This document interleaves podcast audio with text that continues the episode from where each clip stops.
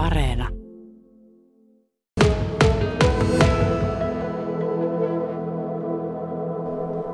Kokkolan tiikereillä on tänään ollut ilopäivä ja hyviä uutisia.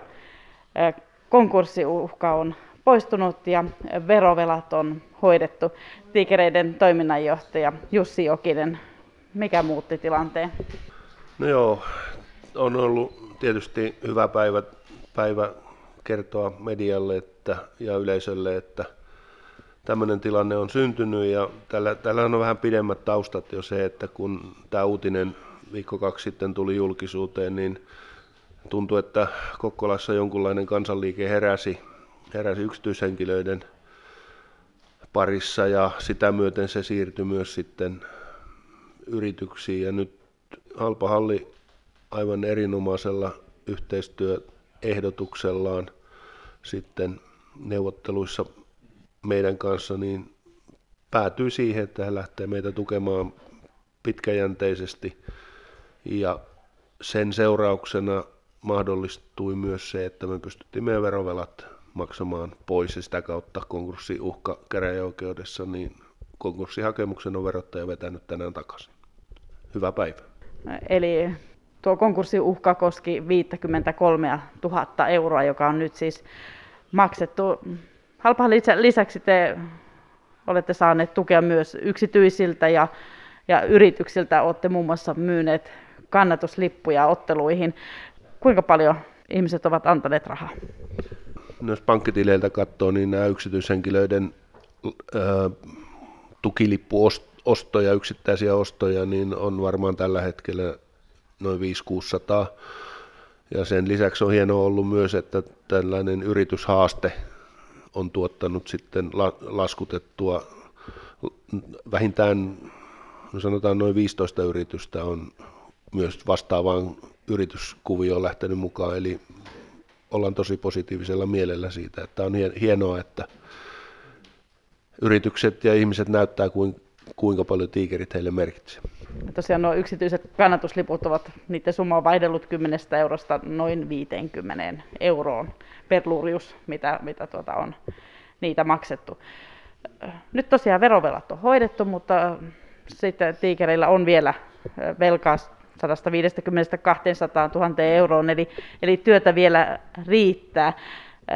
Millä lailla te toimitte nyt jatkossa, että talous saadaan parempaan kuntoon?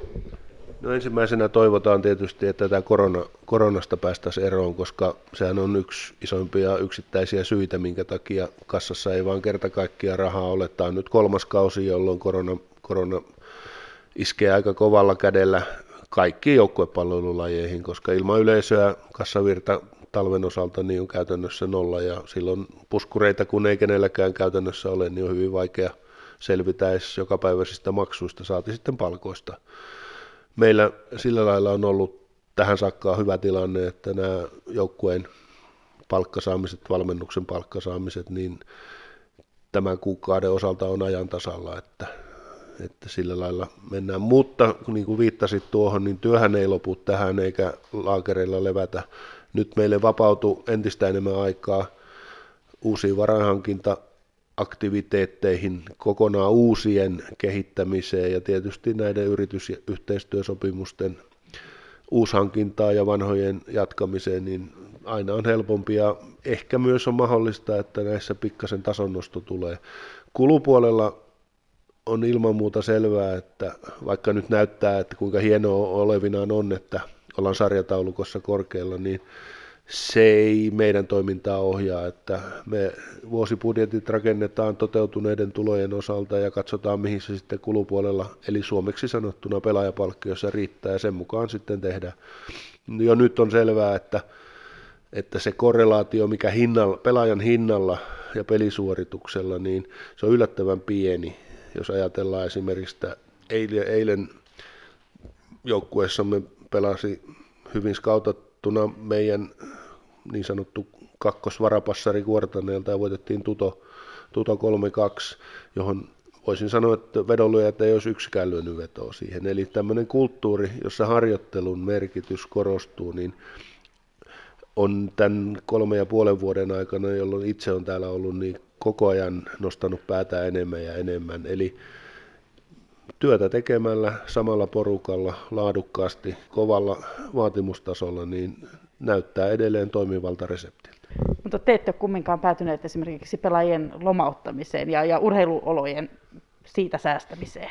Joo, tässä keskimmäisellä koronakaudella oli lainsäädännöllisesti mahdollista myös määräaikaisten työsopimusten, joita nämä meidän pelaajan valmentajasopimukset on, niin mahdollisesti lomautukset tai jopa kokonaan sopimuksen purkamiset, mutta me emme ole tähän päivään mennessä niin yhtään näistä instrumenteista käyttänyt, että meillä on semmoinen arvovalinta, niin kuin puheenjohtaja sanoi tuossa varsinaisessa infossa, että sinne ei kosketa ja silloin myös me voidaan vaatia loppuun asti joukkueelta maksimaalista työtä.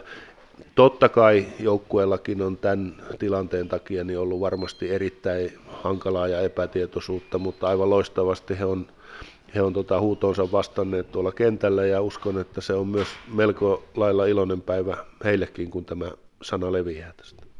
Tiikereiden toiminnanjohtaja Jussi Jokinen eilen Tuto tosiaan kaatui 2-3 tiukassa ottelussa Turussa. Mitkä ovat Tigereiden tavoitteet nyt loppukaudella? No, me, meidäthän rankattiin kauden alussa niin asiantuntijoiden toimesta niin sinne kolme viimeisen joukkoon. Me itse on uskottu koko ajan, että meidän oikea paikka on siellä playoffs, siellä välierä kotietujoukkueen rajalla, joka tarkoittaa runkosarjassa sijoja neljä tai viisi ruokahalu tietysti vähän kasvaa syödessä ja vähän tulee vilkuiltua turhankin sarjataulukkoa, että miten pitää pelata, kun on niin eri määrä pelejä, että kuka tässä oikeasti on monesko. Ja hienoa olisi siellä neljä tai kolme runkosarjassa, joka tarkoittaa sitä, että saisi sais kotiedulla pelata puolivälierät ainakin. Että ne on kuitenkin aina yksi ylimääräinen kotiottelu sitä kautta. Mutta ennen kaikkea, no se on se urheilupuoli. Kaikista tärkeintähän tässä olisi, että nämä rajoitukset sallis ihmisten tulla katsomaan paikan päälle pelejä ja sitä myöten tietysti sehän on myös talousasia.